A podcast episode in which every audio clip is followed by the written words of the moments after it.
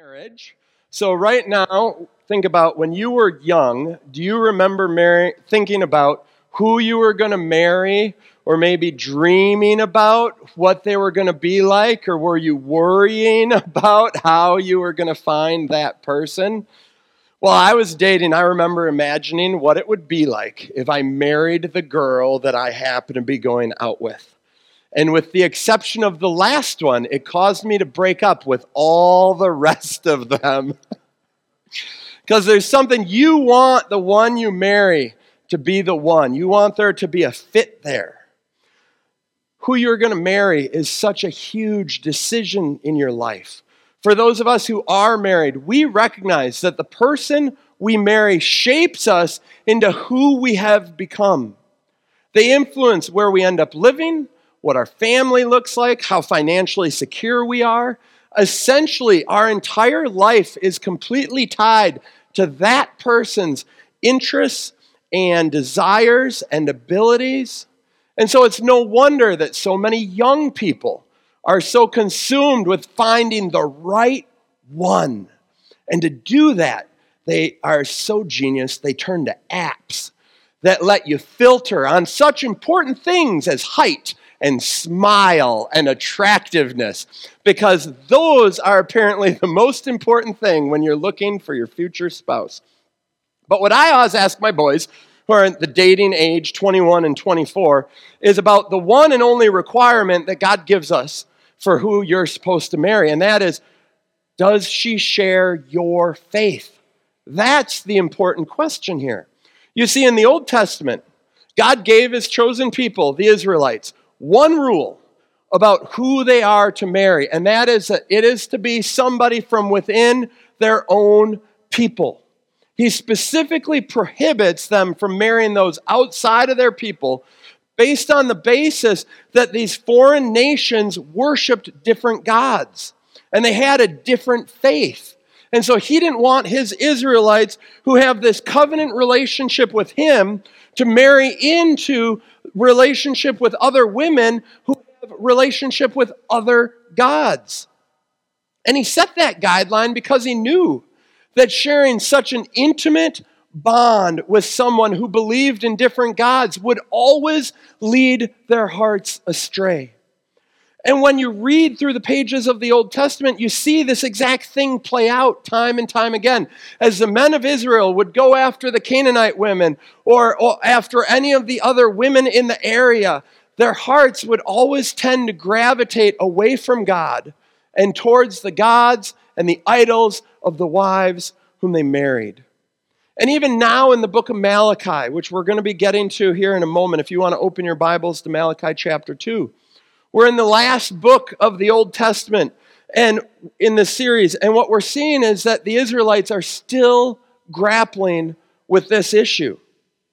And so, as we're picking up in verse 10 today, what we've seen of chapter 2, up to this point, God first has this question with them. They're saying, God, how have you loved us? And God's showing them how He has made them His covenant people, how He's been faithful to them, how He's provided for them. And then in the next portion, at the end of chapter 1 and beginning of chapter 2, He said, But you're not holding up your end of the bargain because you have dishonored me with these inferior sacrifices that you keep bringing to the temple. And now, here, as we get to chapter 2, verse 10 of Malachi, we come to another complaint God has about them in a the way that they have been unfaithful. This, the word unfaithful actually appears in our passage today five different times. So I'm going to begin reading Malachi chapter 2, verse 10. In the NIV, it says, Do we not all have one Father? Did not one God create us? Why do we profane the covenant of our ancestors by being unfaithful to one another? Judah that's one of the 12 tribes representative of Israel. Judah has been unfaithful. A detestable thing has been committed in Israel and in Jerusalem. Judah has desecrated the sanctuary the Lord loves by marrying women who worship a foreign God. As for the man who does this, whoever he may be, may the Lord remove him from the tents of Jacob, even though he brings an offering to the Lord Almighty. Do you notice the strong language here used to describe this profane, unfaithful, detestable desecration of the sanctuary? As we're reading through this language, I'm expecting to hear God charge them with something heinous, evil, and vile. And He does. And it's that they have broken His law of who they are to marry and have chosen wives who worship foreign gods. And the fact that our modern day ears don't think this is that big of a deal says a whole lot more about us than it does about God. That we think, what's the big deal if I happen to be a Christian and I marry somebody who's not a Christian? So what? They're a really good person. And God's saying, no, what happens when you marry somebody who's not a Christian so often is not that they become a Christian, but that you slowly let your values and beliefs fade. And ultimately, you then raise your children in a house, and often you don't bring them to church, and they end up not being one to follow your same faith. That was God's concern here. That's why God said, Cut them off from the tent of Jacob. I don't want them to be a part of this family because he understands if they marry foreign wives, not only does he allow their idol worship into that man's own home with he and his wife, but then they have children, and those children will likely be raised with those idols and other gods. And like yeast that spreads throughout all the dough, they're going to have an impact on their community. The kids that their children play with, they're going to talk about that. The daughters that their sons are going to marry are going to be influenced by that. And God says, I don't want that. Cut them off. Set them out from the tent of Jacob. He's unwilling to let this impurity, this offense, spread throughout his people. So he orders them to be put away. The cancer must be removed before it spreads. And like so many of Malachi's teachings, it appears at first glance that this is a teaching really for the Israelites to marry within the people of Israel. We're not Jewish, most of us, so this rule of marrying somebody who is Jewish doesn't apply to us directly in the same way. But like all these principles that we've looked up to this point, it is extended in the New Testament to us. What we see is the Apostle Paul, who's working with Christians who are Gentiles. There are all sorts of nationalities who aren't Jewish. He says, No, this still matters. And he gives them the principle. He says that you should not be unequally yoked. And I have to add here being unequally yoked has nothing to do with eggs. I've said this before to teenagers, and they asked me later what this had to do with eggs. And I said, Oh, you missed the point. So, a yoke, if you don't know, is the big wooden bar that would go between the shoulders of two oxen to plow a field in the olden days. And they'd put the rod in between, and the plow would go between the two oxen. But if you put two oxen of different strength together, an old strong one and a young one, you invariably would not be able to plow a straight line as the two were not matched evenly. And that point is the point that Paul's making. He says, You need to find somebody to marry that you are matched with, that you share the same faith with, that you have the same values of. Because then your decision making as a family is going to be so much easier. So, if you're in the dating world today, this is the requirement that God is still giving you. He doesn't really care about your future spouse's height, attractiveness, or earning potential. Those are up to you. Those are things you get to decide and work out. But God desires that you not be unequally yoked because He understands that this has by far the greatest impact on your future happiness in being married to this person. What they believe is going to have an enormous implication on your entire future. Knowing that they share your desire to base all decisions on how Jesus wants you to base your decisions is going to bring you two into alignment. And it's going to give you the best chance at success in your marriage. Is it going to guarantee a happy lifelong marriage? No, there's lots of stuff that happens. Those of us who have been married for any amount of time, we realize marriage is hard. But it sets a foundation that gives you the best chance. And so that's why God says, This is what I want for you. This is what's best for you. I hope all you teenagers in the room have heard what I've just said. If who you marry is going to be one of the biggest decisions of your life, then you really should take God's one rule to heart. Anything less will not only cause you grief in the practical issues of how you spend your money and your time, but more important, like the Israelites, it may lead you to shipwreck your own faith and the faith of your future children. And no pretty face is worth that. So, now we turn our attention to the second part of our passage today and the place which stirs up the most contention, and that is beginning in verse 13 of Malachi chapter 2. We read these words Another thing you do, you flood the Lord's altar with tears, you weep and wail because he no longer looks with favor on your offerings or accepts them with pleasure from your hands. You ask, why? It is because the Lord is the witness between you and the wife of your youth. You have been unfaithful to her, though she is your partner, the wife of your marriage covenant. Has not the one God made you? You belong to him in body and spirit. And what does the one God seek? Godly offspring. So be on your guard and do not be unfaithful to the wife of your youth. So, this section begins by God pointing out that they don't even realize what they've done to upset God so much. He describes how they're going to the altar of the temple and they're weeping, they're wailing, and they are wondering God, why God is failing to bless them in the way that they expect. They're like, God, we're bringing you these sacrifices. We're doing everything that you want us to do, but there's something there that they know He's not accepting their sacrifices. So God spells it out clearly. And so his first complaint with the Israelites was that they were unfaithful to him by marrying women who he told them not to marry. And now he logs a second complaint. The men are being unfaithful to their wives by seeking to divorce them and end their marriage covenants.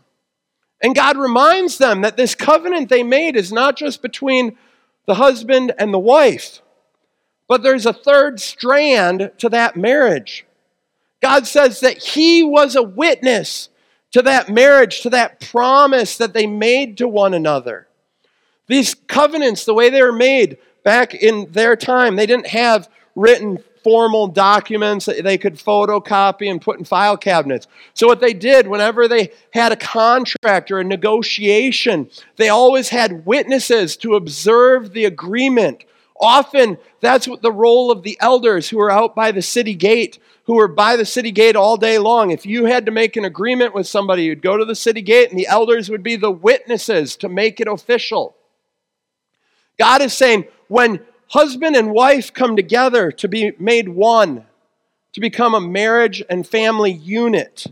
God acts as the witness to say, I was there, I saw when you made those vows, I heard your commitments to one another. You can't just lightly disregard this marriage covenant. You can't just say that, oh, this can be undone. I'm going to go chase grass that's greener on the other side. And that's what these Israelite men were doing to their wives. They were making a mess of their families and hurting their children. And now we come to one of the most discussed and challenged passages in the Bible Malachi chapter 2, verse 16. I'm going to read it in the NIV translation, which was revised in 2011, which I normally use. It says this The man who hates and divorces his wife says the Lord, the God of Israel, does violence to the one he should protect, says the Lord Almighty. So be on your guard and do not be unfaithful. Now, I'm sure some of you see how this verse is a bit different than how you were raised with hearing this verse. And the Bible translation that I just read, we see it's the man who hates and divorces his wife. So it's a husband who is doing the act of hating. And the object of the hate is his wife. And he proves that out by the fact that he divorces her. He actually hurts her, harms her, and does violence to her. Because in their day, there was no concept of an empowered single woman who is just living on her own. That's not how it worked. Women had to be under the covering of a man. That's why when we get to John chapter 6, Jesus talks to the woman at the well who's been married five times, and the man she's currently living with isn't even her husband. It's not really a charge against her for being this adulterous woman who's running around. It's a picture of a woman who keeps being rejected by men. And even now, she still has to be under the headship of one who won't even marry her. So, this isn't a charge really against the women, it's the charge against the men because they're the ones who have the ability to divorce. They're the ones who have that authority to say, you know what? I want somebody else, somebody younger, prettier, able to give me children. And so they're rejecting their wives, they're running from them. They hate and divorce their wives, causing violence to themselves. Now, however, let's look at some other translations. One many of you are probably more familiar with King James Version came out in 1611, says, For the Lord, the God of Israel, saith that he hateth putting away. Then in the New King James that came out in 1779, it simplifies some of that language to our English vernacular. For the Lord God of Israel says that he hates divorce. That verb there is really sending away or putting away, but we understand it's the concept of divorce. Then the NIV 1984 version, the one that was printed for so long up until 2011, rephrased it I hate divorce, says the Lord, the God of Israel. You can see this is a second way of translating this verse. One which many of you probably trust more. With this translation, we see it is the Lord who hates, and what he hates is not a person, but the act of divorce. And now, before I say anything more about this verse, I simply want to show you why so many people who love the Bible and want to translate it the best and fairest way can't come to consensus. So, here's a quick grammar lesson. Some of you can turn this off. The Hebrew words, if you go through this, it's three Hebrew words. If hates divorce says the Lord God Almighty. All those words in Hebrew are there, but it's if hates divorce. The verb for hates is in the third person. So it's inferring he hates or she hates. If he hates or she hates. And so that's why when you look at the King James Version, it actually flips the two phrases and it says, the Lord, the God of Israel, he hates, to keep the he hates together, but it flipped the order. The NIV says, I hate divorce because it's clearly the meaning is God hates it, but that does not match what the Hebrew says. The Hebrew is not I hate, it's he hates.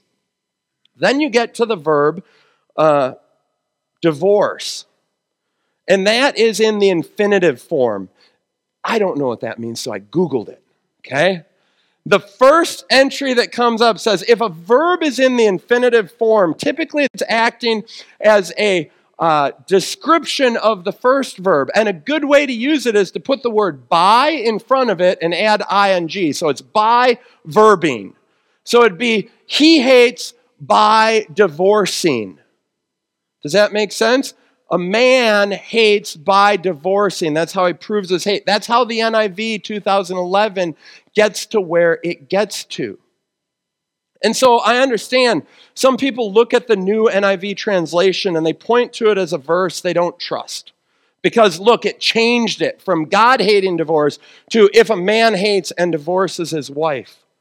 And so some people think the committee, the translation committee, went too liberal or they allowed culture to shape what they were trying to do. So they instead trust newer, more conservative translations. And I know one that many people trust and like to read from is the ESV translation. And that came out in two, year 2001, and it is a very conservative translation. But let's look at what the ESV did.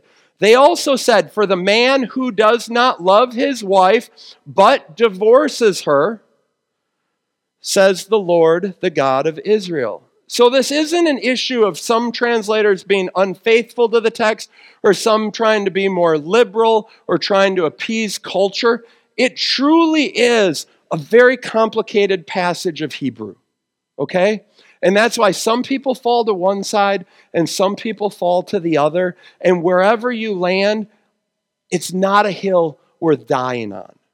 Because at the end of the day, what we have to understand is that here's the bottom line of this passage. So if you turned off the grammar lesson, listen up again, okay? I want you to wake back up. Here's what God is trying to convey with this passage, regardless of how you prefer to translate this verse. And it is this marriage is a special commitment made between a man and a woman with God as the witness. It's not to be entered into lightly, and it is never best when the covenant of marriage is broken through divorce. I think all of us can agree divorce is never best. Even if you've gone through divorce, it's a painful, challenging process that you probably wish you hadn't had to go through. It's not God's best for your life. Especially in this situation where men are leaving the wives of their youth for possibly superficial reasons. God's saying, that's not okay.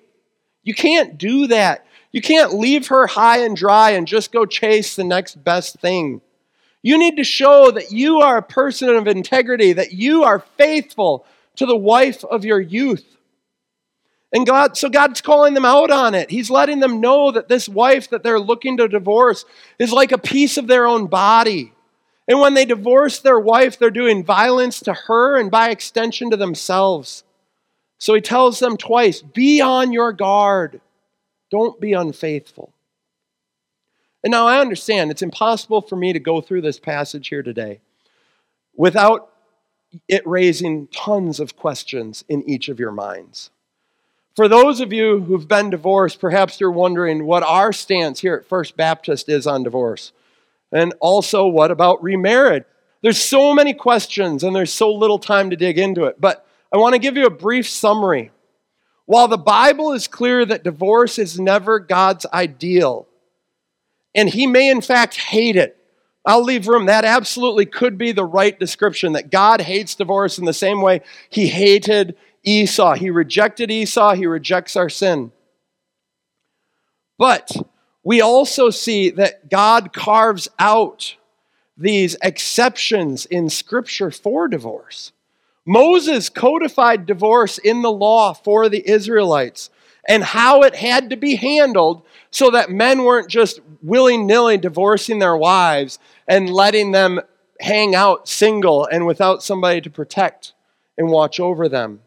At the end of the book of Ezra, Ezra comes back to Jerusalem after the exile to Babylon and he finds that the priests had all married foreign women. And he weeps and he laments and he goes to God in prayer and says, What should we do?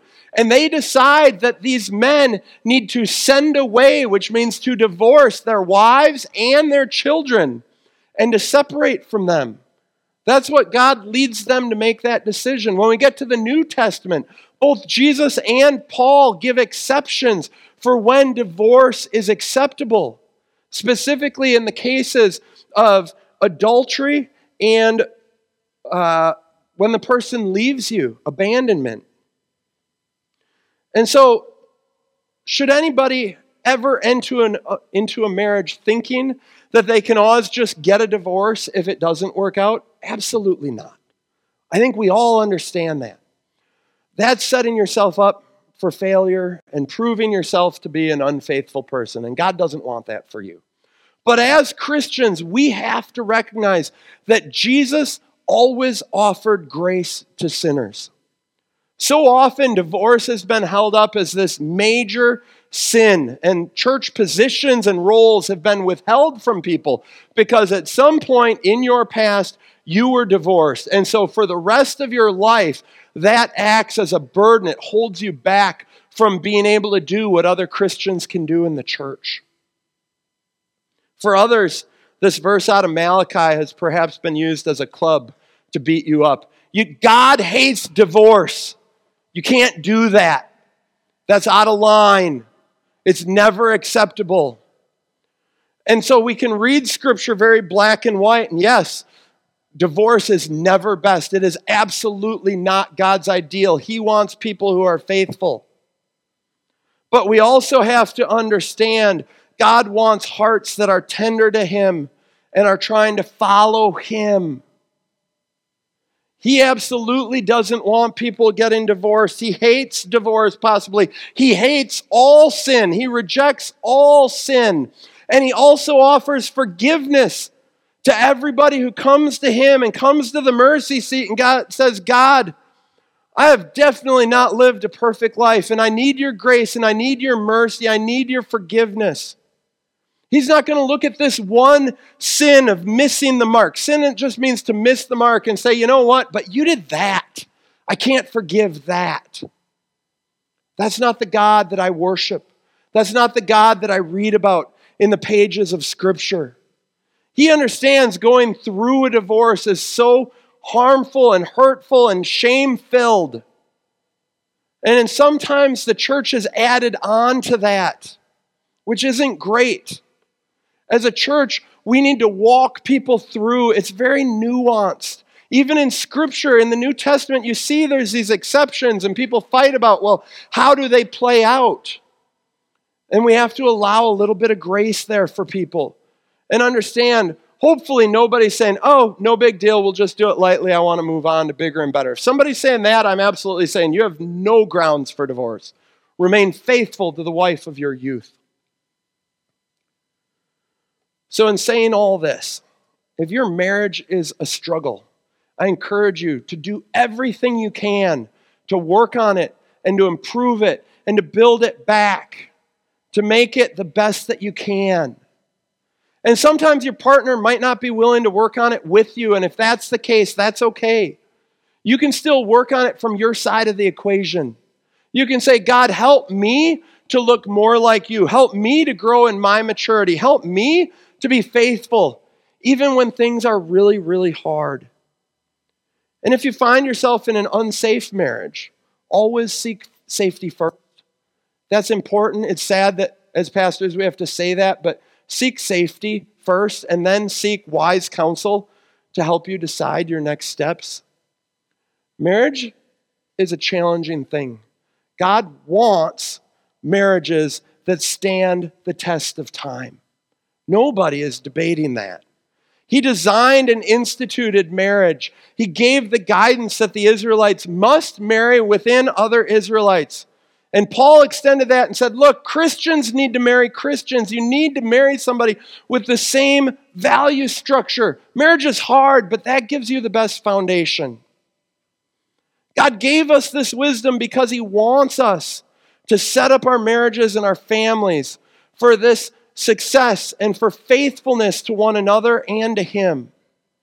And He rightly gets angry when people that He's in a covenant with prove to be unfaithful. So He tells us how to choose our marriage partner. And He challenges us to find ways to remain faithful to that person, even when times are challenging, to look at greener grass somewhere else. wants us to be His faithful bride prove our faithfulness with our commitment to our marriage covenants. Would you bow your heads with me as we pray?